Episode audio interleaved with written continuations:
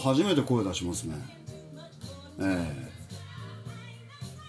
え。まああの時期的にねあの来週土曜日、えー、稲荷慎之介的妄想曲の公開録音ということで銘打ってですね皆さんとワーキャーやりましょうと、えー、いうような企画もありますしであのー、前回のアップロードの時にも話しましたが本来であれば裏妄想局で話しようと思ってた内容まあちょいちょい名前が出てきてますけれどもアメリカ海軍に所属するアンナとの行く末というところでですねいろいろな話がありますんであのも元はね裏で行こうと思ったんですけど内容的に表に出してももういいだろうっていうところまで来たんでえー、おいおいということでお話まあいろいろ皆さんにもご報告しなきゃいけないことですとかね発表しなきゃいけないこと目白押しな状態ではあるんですがあのー、昨日退院しましてですね、えー、3回も入院してりゃね、えー、もうなんかもういいなっていう新鮮さも何もないね。あの感じではいるんで今更何もお話ししてもっていうところではあるんですが、まあ、初めてね尿管結石で、えー、入院した時っていうのはあのー、2017年の11月の16日、えー、拠点同地中急あの急転直下、えー、そんな感じでパタパタっと入院して2週間ぐらい、えー、会社もお休みしてみたいな感じにはなったんですよ。でやれやれと思った半年後ね2018年の6月の下旬、えー、また左側に尿管がコロリンと出てきましてですねあの痛みに伴いまた入院すると、えー、いうことだったんですでで、まあ、今回、えー、なんかおかしいぞって言って行ってみたら結局また、えー、今度は右側に、右側の尿管にコロンと出てきてそれが痛み、えー、悪さしてるねっていうところでえー、これ叩いとかないと出ないよ。直径1センチあるし1センチ？みたいな感じだったんですけど結構でかいよね1センチって。1センチってさ1円玉の大きさだったよね。それってすごいよね。尿管ってそんなに太いんだって改めて思ったんですけどあのそんな感じで、まあ、入院してきましたよと。でその病院行った時に見てもらった時はその1センチ石1個コロンと出てきてるからあのこれやっといた方がいいですよっていうような話でまあじゃあじゃあやりますかと。いうことに決まった。で昨日おとといおとといの朝9時過ぎですか。9時半ぐらいだったかな。病院に行ってあのまたあのお願いしますみたいな感じで。ただいまみたいな感じで、えー、病院行きましてですね改めてえー、レントゲンやら CT やらを取っていただいた時に事前の検査の時は右側の腎臓に、えー、石が1個あってでそれが右側の腎臓に石が1個あってで右側の尿管に石が1個ありますと。でその尿管に出てきちゃったやつが痛みの原因だからまあ、今回この右側の尿管のものを叩きましょうっていうところで入院が決まったんですけどその術前の検査の時に改めて CT やらレントゲンやら取った時にそれまで、えー、右側の腎臓にあった1個ってやつが1個コロンとまた出てきましてですね、えー、右側の尿管に2個連なった状態で、えー、転がってると、えいうような、え状況でございましてよくよく検査をしていくと、え今私の体の中には右側の腎臓にまだ1個。で尿管に2個。右側ね。でこの左側の腎臓の中に、えー、ちっちゃいのが2個あると。いやーほんとねよくもこんなに仕込んだもんだねっていうようなもんでね。冗談抜きで本当にシェンロン呼べんじゃねえかなって思うんですけどもう7個どころの詐欺じゃないぐらいね。あのそのうち数珠作れるんじゃねえかっていう。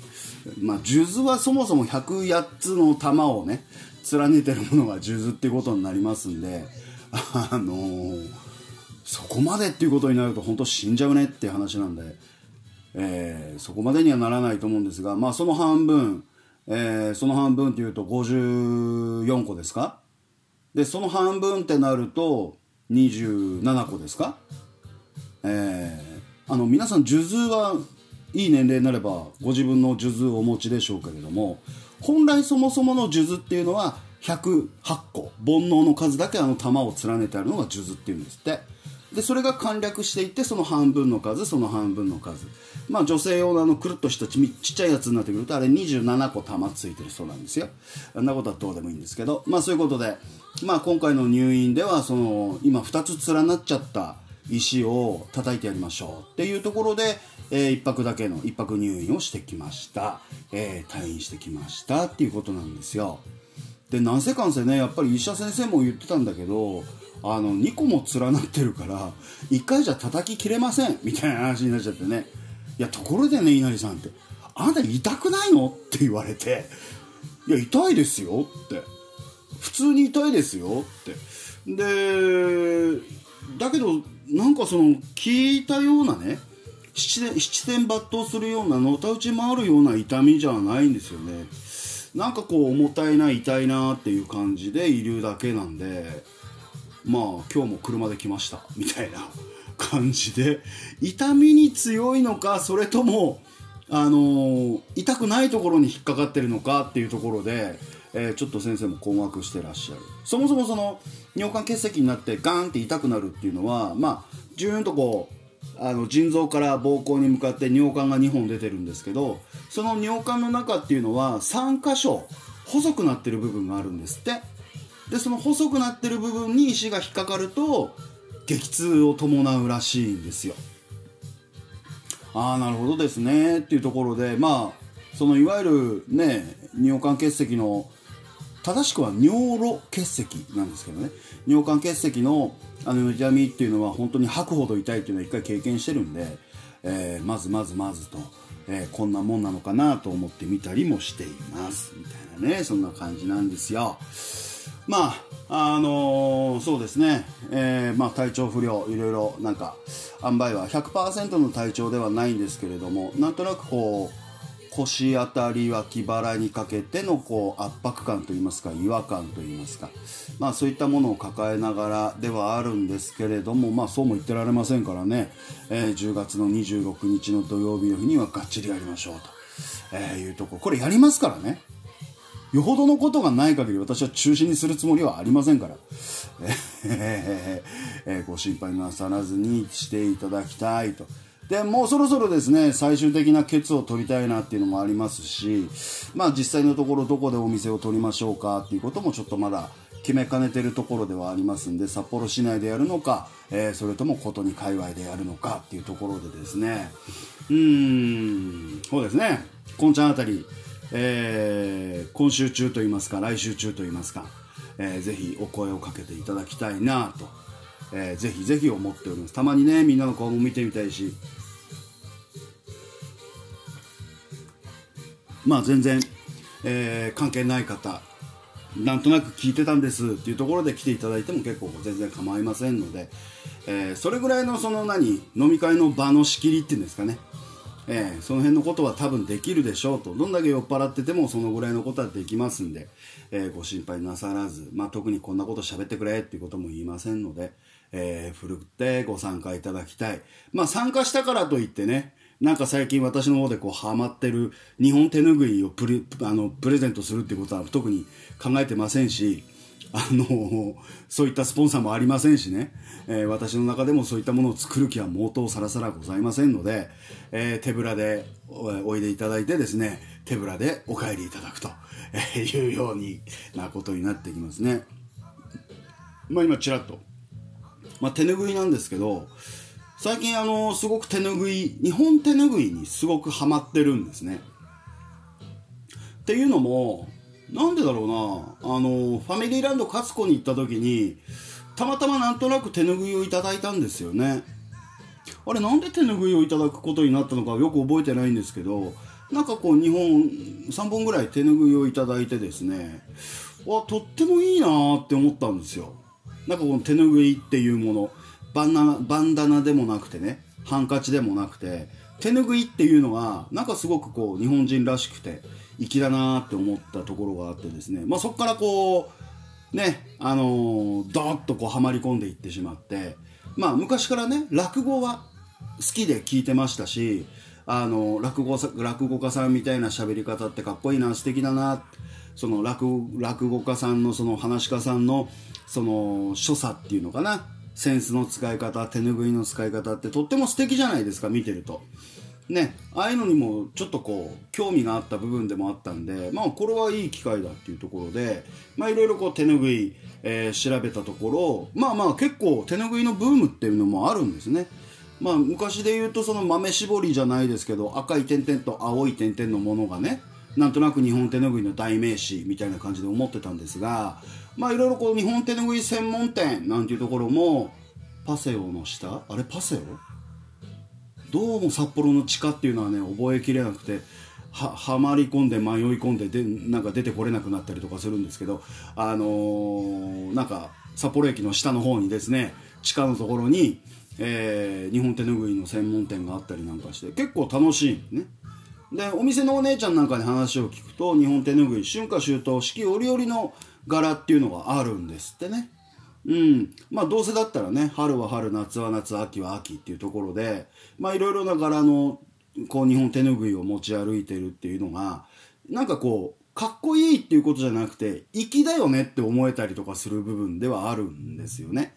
ね。なんかその江戸時代の方々がね、えー、あの贅沢禁止になった時にその表地なんかはそんなにこう過敏なものはしないんだけど裏地に凝ってたりとかってする元禄の文化のあの時代のことをちょっと思い起こしたりなんかしてね。その時々の柄、えー、秋は秋の柄みたいなものでこう何枚か手取り揃えておいてこうぐるぐる選択しながらやってったらなんかちょっとかっこいいよねとかっていうのがあってねあのかなりはまり込んでるんですよ。ですんでまあこのね稲荷慎之介的妄想曲でも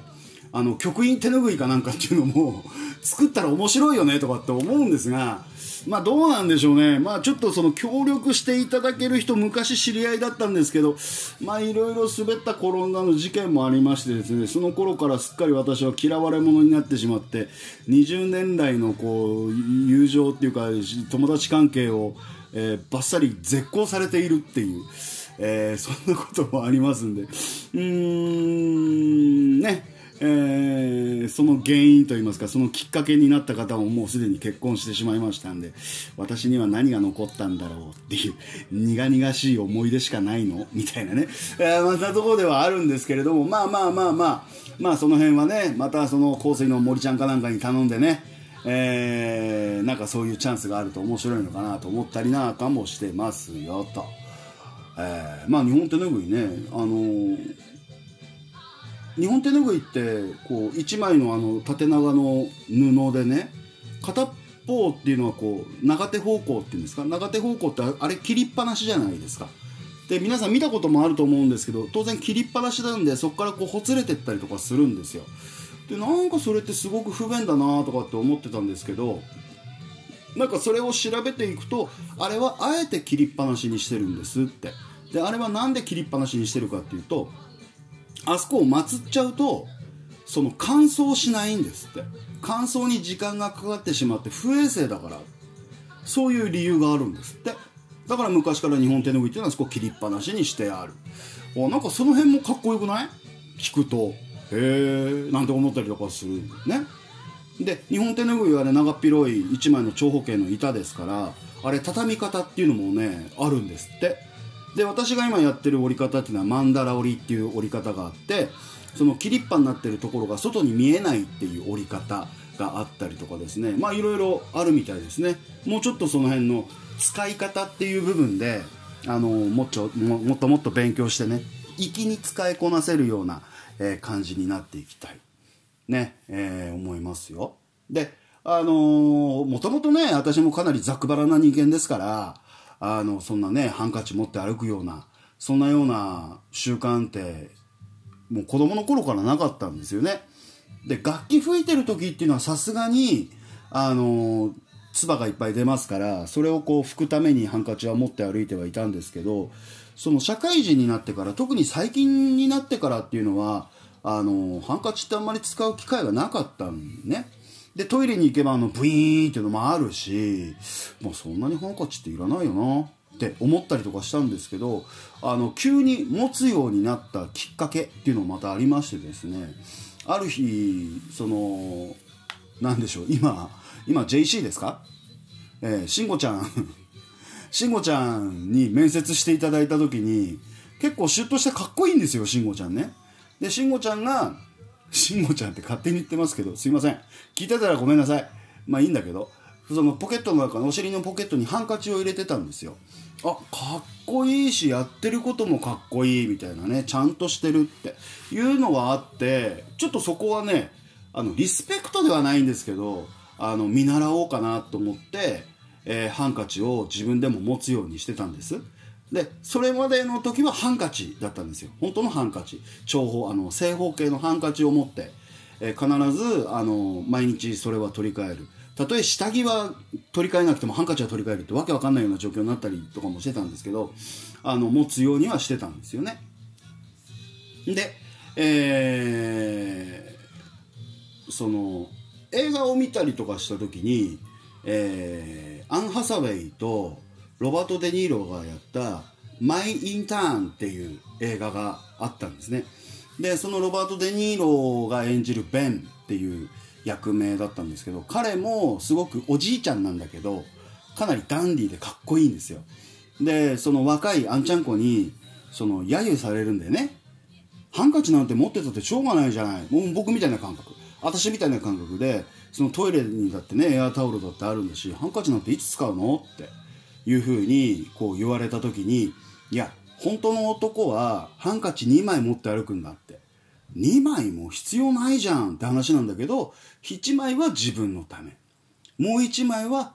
貸すために持って歩くもんなんだよっていうことを映画でやっててあのすごくそこはおかっこいいなって。デニーロさんかっこいいなとかって思って最近その1枚は自分のための日本手拭い。でもう1枚はその全然フリーのハンカチを持ち歩くようにしたりなんかしてね、うん、変なところにかっこつけたりなんかしているんですよ。ええどうせね、私みたいなずんぐりむっくりなんかね、どんなかっこいい服着ようがさ、どんな高いスーツ着ようがね、全然かっこつかないわけですから。ね、なんとなくそういう雰囲気で、雰囲気のかっこよさっていうの、雰囲気の粋なところ、粋。ね、あのー、粋ってどう書くんだっけ？米辺に卒みたいな感じに書くじゃないですか。あの、そんなところを、こうなんか目指していったりなんかしているんですよね。話がずれてますでしょ、ね、わざとですよ。うん、で あのー、まあ今日初めて声出すなって思ったんですけどね。えー、どうどうします？アンナの話します？ちょっとね、まだ頭の中でね、こあの練り切れてないんで、どっからどんな風に話していいかっていうのもあってですね、あのー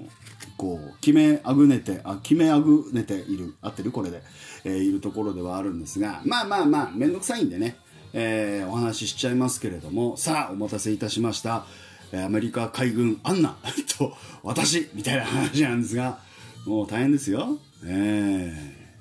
ー、あの、きっかけはですねあの出会い系サイトです。えー、最近出会い系サイト面白いじゃないですか。いろんな人の写真が見れて。いろんな顔あるなみたいな感じでこうシュッシュシュッシュ見たりとかするでしょ？これって男だろうと女だろうとみんなやる人やると思うんですよ。でその場でシュッシュシュッシュ見てたりとかした時にあのー、アンナからメッセージが来たんですよ。日本語の文日本の文化を勉強したいんですって言って。で最初そのアンナとは書いてあるけどその日本人なのか欧米人なのかわからないであそうなんですか？みたいな感じでこうそこからやり取りが始まったんですよね。で最初はそのサイト内の掲示板みたいなところでやってたんですけどあの LINE でやった方が俺もやりやすいし向こうもやりやすいっていうことであの ID ちょうだいって言われるんではいはいっつって、えー、LINE で LINE の ID で今度 LINE でやるようになったんですね。でアンナの方はアメリカ人であまり日本語が得手じゃないみたいなんですね。ですんであの便利だなと思ったのはそのグループ LINE 英語の翻訳機能をグループに入れてその 3ID っていうの？3アカ3つのアカウントでやり取りすることによって私もこう日本語で書けば英語で飛んでいくしアンナが英語で書いたとしても日本語で返ってくるっていうような感じなんですよ。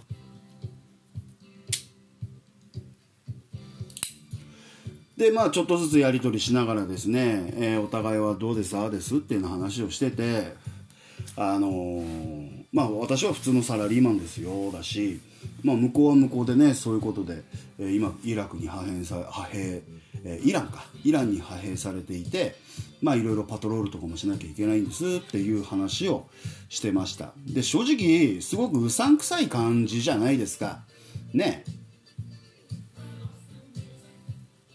まあ経験ある方もいると思うんですけどそういうところで LINE の ID とか交換すると大体23回こうやり取りした後であの私の何？ここじゃなくてまた別のところでっていう話になってきてそこの URL が飛んできてねそこをこうクリックすると結局そのお金払わないとこれ以上は会話できないんですっていうところになってはいはいちゃんちゃんみたいな感じになるんですけどアンナに関してはそういうのなかったんですよね。ずっとなくてあの普通にこう何やり取りをし続けていってるっていう、えー感じなんですよ。で、まあ、結局ねあの出会い系サイトなんで、まあ、いつかそのうちそういうことにもなるだろうしつまんねえよなってまあそうなったらなったでまあまああの笑い話になるしななんて思ってやってたんです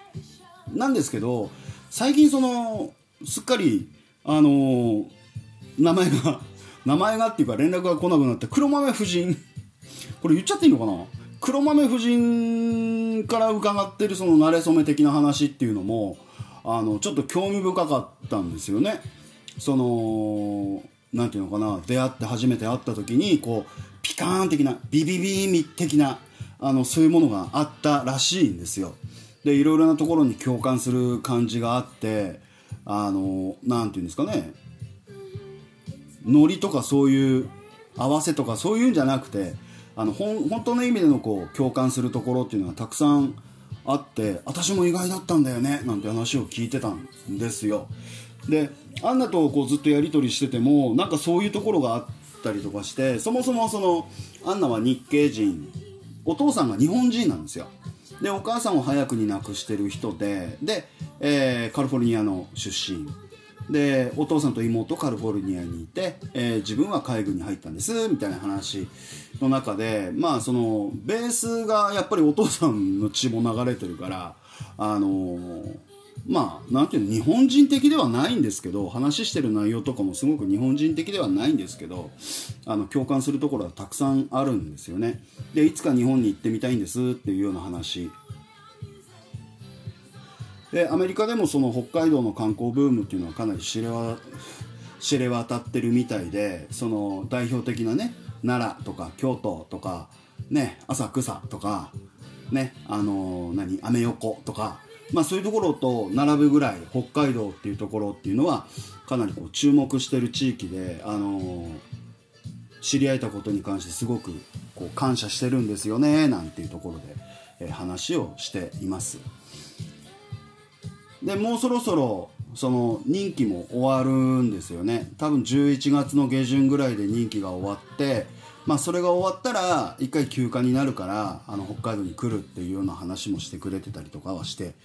えーいるんでまあねあの来たら来たで別に構わねえしね。あの幸いにしてまだ私も一人もんですんで、えーどうなってもいいかなっていうようなところもありますしまあこの勢いでね今年のこうニューイヤーはねあの住んでる場所はニューヨークだっていうんでね、まあ、ニューヨークで迎えるわけ俺みたいな。ニューヨークでカウントダウンみたいな。ついにアメリカ進出いなりしんのすけいみたいな、えー感じではいます。なんていうのかね。その日常の中でこうなんて言うんでしょうね。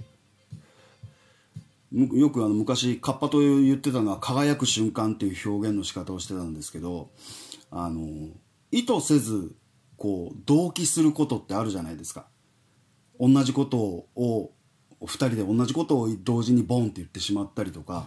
その似てる考え方が似てるとかあの全く同じだったってよくあると思うんですそういうことがあのたかだか LINE の中でも本当に頻繁に起きるしあのなんかねそういうなんて言うんでしょう。つながりを感じるっていうのはねかなりのろけ話になってますけどねお恥ずかしながら。いい年こいてねのろけ話なんかしてますけど。あのーなんかそういうあここに巡り合わせってあったんだなとかって思ったりとかしてたりしたりなんかもしたりしてね、えー、いるんですよ。でまあ北海道もね間もなく雪降るんですよとか紅葉なんですよとかって話もしたりとかして。その11月末に任期が切れる任期が終わるっていうところで、えー、今その旅行の旅行といいますかこっちに来る予定を立てたりとかしてる中でですねあのやっぱりこうお互いこう LINE のね通信の中でしかあのつながってないし肉声を聞いてるわけじゃないしまあいろいろ写真を送ってくれたりとかあの自分の何？自撮り画像自撮り動画っていうの？自撮り動画動画っていうのを送ってくれたりとかしてあの声は聞いてはいるんですけれどもそのオンラインで、えー、肉声でお話をするっていうところまではさすがにねお互いに言語がうまくないっていうところもあるんでできてはいないんですけど、まあ、その辺も、まあ、向こうにとってはすごく不安なんでしょうけどあの、まあ、その不安も分かるしそれは俺も不安もあるしね。あのどんなになるか分からないけど、まあ、あくまでもこう楽観的に行こうぜって話であの少なからずね私もあの海外での生活もあるししたこともあるし英語も多分やりゃできんじゃねえかなって思うんですよ。ええまあ字幕を見ながら映画を見てるからあの英語が分かった気になってるのかもしれないんですけれどもまあなんかきっかけがあればねなんか普通に英語って喋れそうだなって思ったりとかすることもよくあるんです。その喋るっていう機会がないだけであってそういう機会があればあのなんかできんじゃないかなって思ったりもするんですよ。で前にもちらっと言ったことあるけどその母国語以外の外国語を学ぶためにはねあの一つは向こうの人間と喧嘩することだっていうこと。でもう一つは向こうの女向こうの女を作ればあのすぐ習得できるよとかってよく言ってたんであなんかまあそういうこともあればねそういうきっかけもあればなんかうまいこといくんじゃねえかなって思ったりとかもしてるかなり楽観的に考えてるんですよ。もうこの年なんでね、ええ、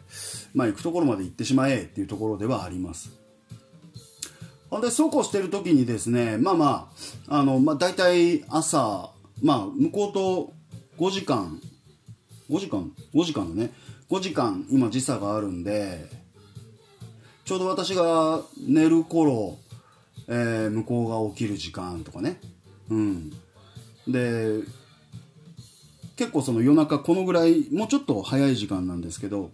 あの、もう私が寝ようかなって思う頃に、向こうの仕事が終わる時間だったりとかするんで、えー、その時間帯になるとこうかなり LINE ラッシュが来るんですよね。で日々そういう時間の中でお互いのやり取りをしながらですね今日ああだったよこうだったよとかあのあんなことあったこんなことあったっていうような、えー、話をしたりとかした時に一本ですねちょっと長いメッセージが来たんですよ。で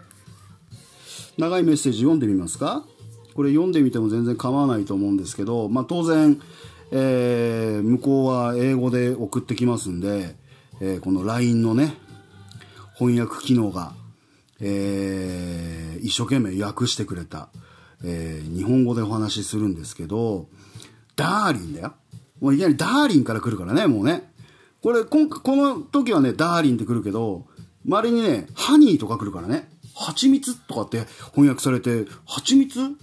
プーさんじゃねえんだからっていう話なんですけど、えー、ダーリンお待たせしてごめんね。昨日は本当にひどい一日だったし、とても悲惨な一日でしたと。だからあなたと話をしたいと思ってたけど、えー、ちょっとできなかったんです、と。で、えー、私はあなたの人生を信じていると。えー、昨日の夜、パトロール中にテロリストから RPG にぶつかり、えー、それを覆したと。で出口をピンで止められ隔離され出口もなく大きなあ火を戦火を受けましたけれども、えー、救助に助けられたんですと。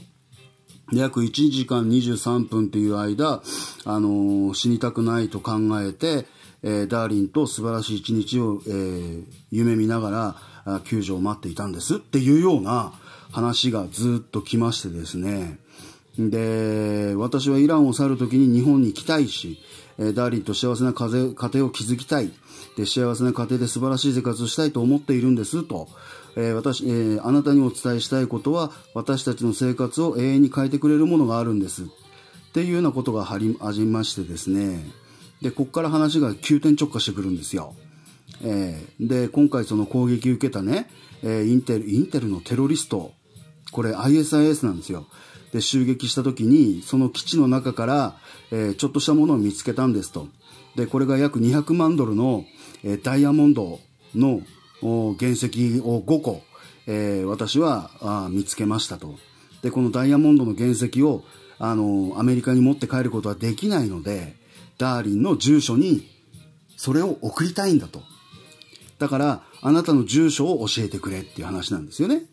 で、そこに住所に送らせてもらう、送らせてもらったら、すぐに、その私たちの赤十字のメンバーが、あの、その商品を取りに、物を取りに行くんで、それを渡してくれと。で、あなたはそれだけのことをやっていただ、やってくれ、やってくれれば、その私たちの生活がバラ色、バラ色のものになる。200万ドルです。よく考えてくださいっていうね。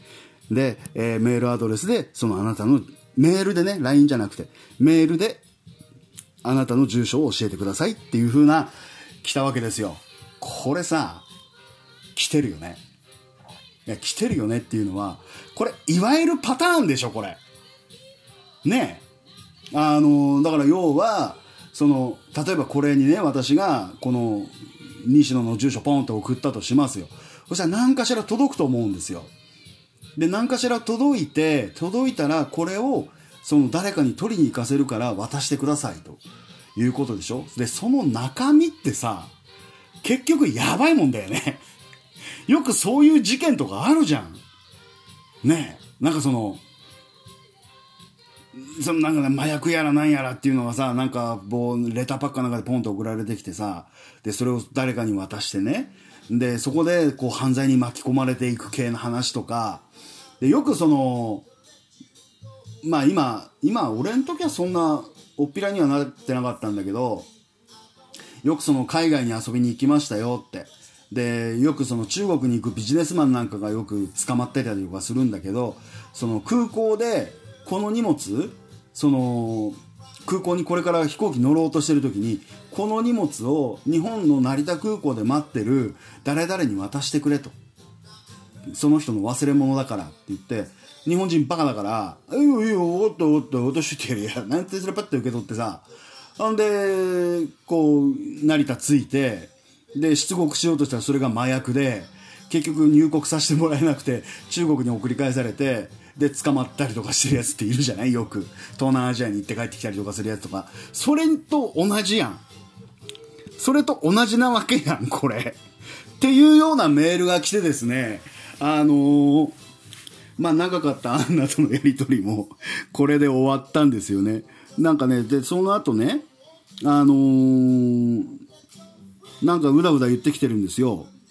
で、この長い、ものすごい長い長文をもらった後にね、あのー、長い展開だったけど、思った通りの結末のようですって私返したんです。そしたら向こうからどういう意味って言って、で、期待通りってどういう意味って。要するにやばいものを受け取れって話でしょって私が返しました。で、それってどういう意味って、ここであなたを信用しようし、信用しようとしています。うん、なんか、まあ、だからお願いが I need this favor だからお願いがあるんですとかってって言われて申し訳ないけどその依頼は断りますとなんで？なぜですか？ってものすごい来るわけで高額な金が関わる話で自分で解決できない話に加担する気はないですって俺返したらあなたを信用していると思った私はあなたを信用できると思っていた？この件では本当にあなたの助けが必要です。別の選択肢があったらいいのに素晴らしい未来をつかむ、え、チャンスを逃したくないとかっていうところまで話が来てですねここから先は私一切返信をしないという、えー、そういうですねいい年こいてさ50手前のね49のおっさんがうんどこの馬の骨だかも分かんねえようなねアメリカ人なんだかどこの国の人間なんだか分かんねえようなね、えー、目の見えない相手に踊らされて、えー、ニヤニヤしてた自分が非常に恥ずかしい。うん。こりゃ恥ずかしい。俺もね、またね、修行が足りないね。あ一瞬でもそういうところにね、こう気持ちを持ってかれてしまったっていう自分が恥ずかしいよ。真剣に英語をやろうかなと思ってましたからね。ノバでも通ってやろうかなと思ったぐらいにして。うん、いつも見てるネットフリックスをね、あえて字幕を消して見てみたりとかね、やっぱり意味わかんねえなと思ってみたりとかするわけですよ。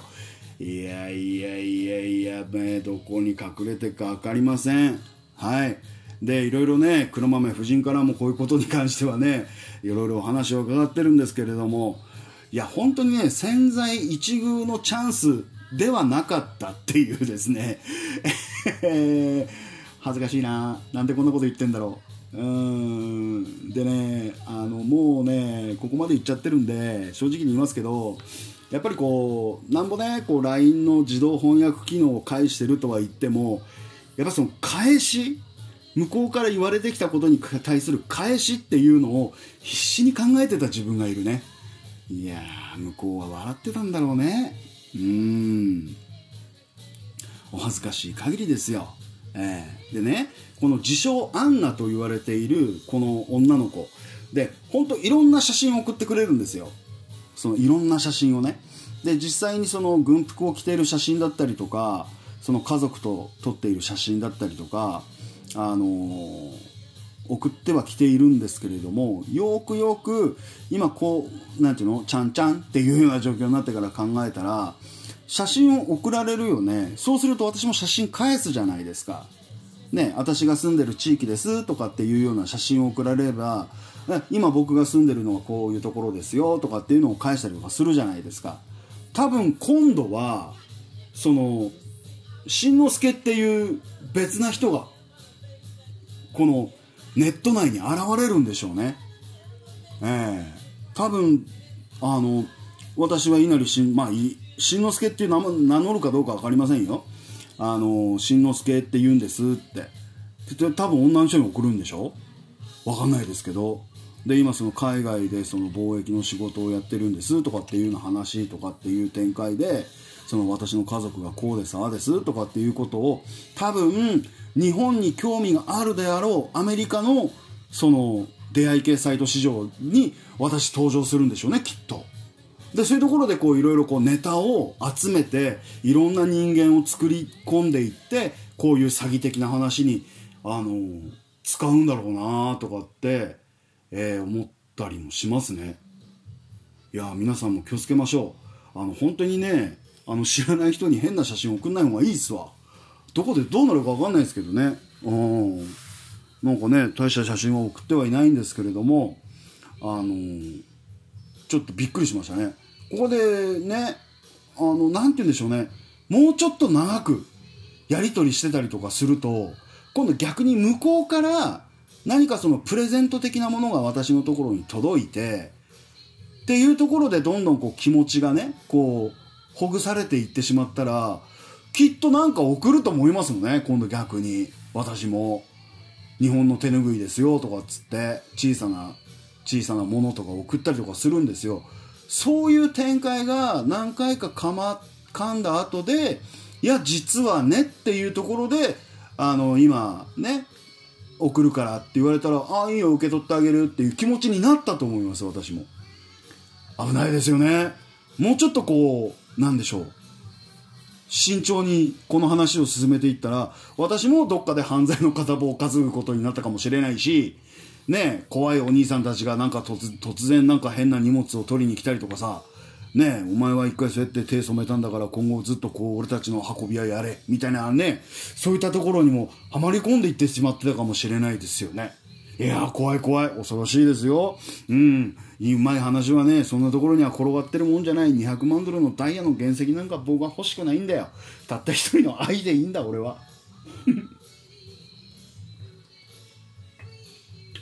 っていうような、えー、ことが、えー、2019年令和元年えー、稲荷慎之介翻弄されるっていう、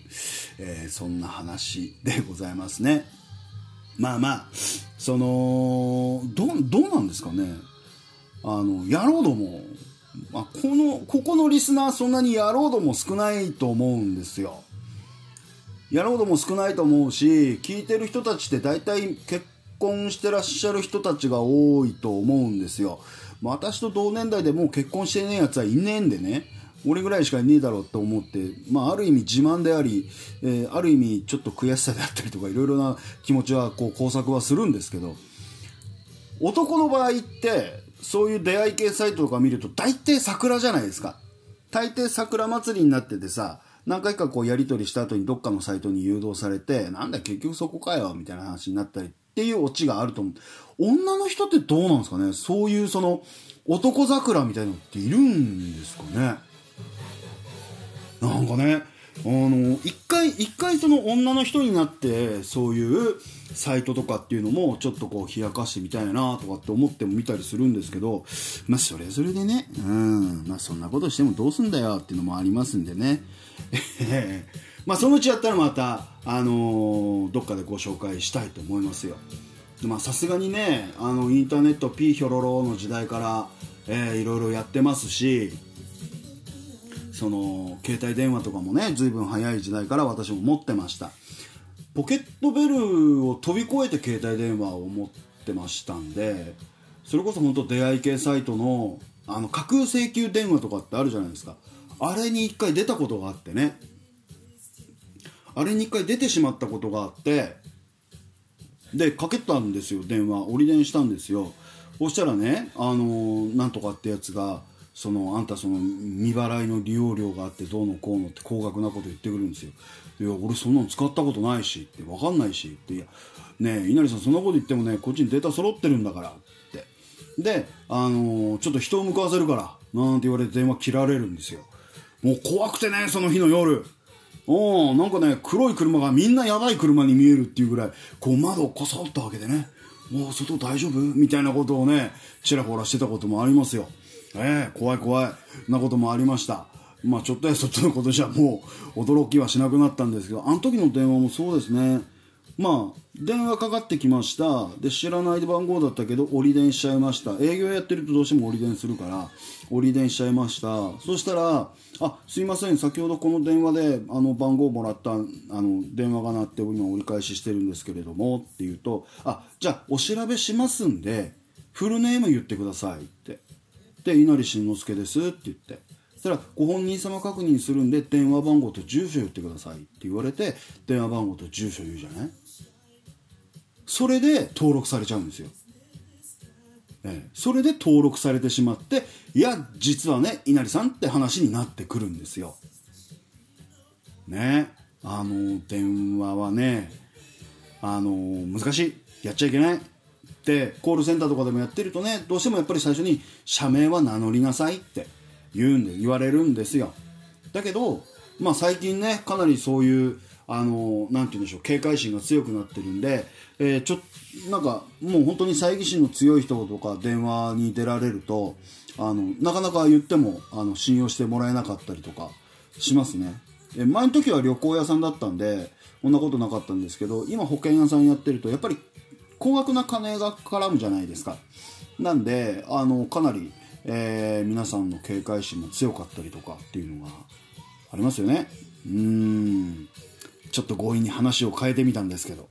私の恥ずかしい恥ずかしいアンナとの思い出、えー、の話からグググッとこう話を変えてみたんですけどね。いやいやいや。えー、どんな話になったのかすごく楽しみにもしてたんでしょうけどねそんなね、面白い話はね、転がってないですよ。えー、転がってたらね、よかったなって思うんですけどね。はあ、なんかいい話ないかね。はあ、めったにないんだよね。もう俺はね、コロッコロコロコロ石ばっかり作ったらいいんだよ。ええ本当にもう。まあ、あの、ご希望の方いらっしゃいらっしゃいましたらですね、私の体内から出てきた石、これでピアスでも作ってプレゼントしてやろうかなと思ってますんで、えー、欲しい方いらっしゃら、いねえよな。気持ち悪いよな、そんなんな。えー、そんな風に思ったりなんかもしていますと。えー、今回このポッドキャストテーマ何にしようかな。恥ずかしいな、こういう内容っていうのもな。うーん。まあね、次回の、えー、何でしょう。次回といいますか、来週のね、えー、皆さんと裏妄想局、裏妄想局じゃない、公開録音の時にね、えー、そういう失敗談なんかっていうのもいろいろ聞かせてもらえると面白くもないか、面白くないか、そこまで話できないよね。えー、自分をさらけ出していきましょう。なんていうのは俺ぐらいなもんでね、えー、身を削ってなんぼみたいなね。身を削った削りかすがこう結石になってポロポロ出てくると。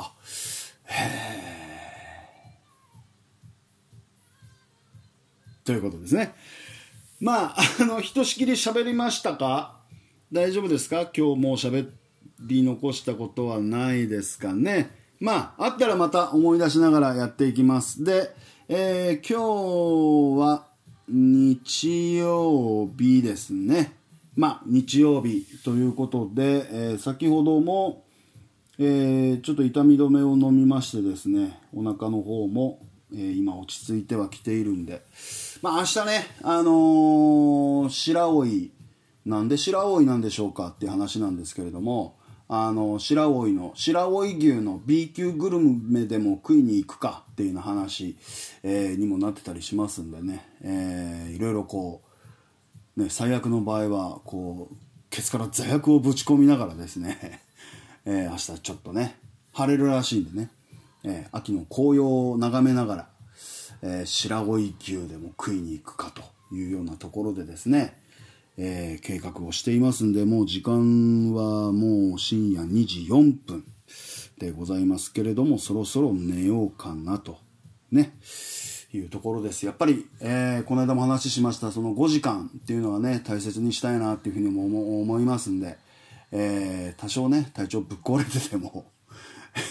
きっちり、えー、5時間は働きましょうというところ、働きましょうっていうわけじゃないですけどね、しっかりと過ごしたいなっていうふうに思ってますんで、えー、まあその時の報告はするかどうかですね、どうなんでしょうかね。これもまた裏妄想曲の話になるんでしょうか。えー、表の話になるのか分かりませんけれども、えー、ね、ちい姉さんなんかね、あの、裏、裏妄想曲の話、アンナの話を聞きたかったっつってね、わざわざメッセージもくれたりとかしたりとかしてね、天さんなんかも裏裏妄想曲の話聞きたかったでしょ？実はねこういう話だったんですよ。これがね、まあ、裏の意味もあるんですけどまあまあ表で表で今回はお話しいたしました。ということで次回のアップロードは多分水曜日だと思います。えー、次の手術が次の手術いつだったかな？えー、次の手術がですね、えー、10月の24日の日に予定しているんで、えー、次のアップロードは23日の水曜日、うんですね。水曜日でもう決定しますか。えー、水曜日の段階で場所、えー、時間、その辺もお話ししていきますんで、えー、お楽しみにしててください。えー、こんちゃん、それまでには出席確認よろしくお願いいたします。まあそんなこんなものもろありますけれども今日はここまで皆さんおやすみ。なさい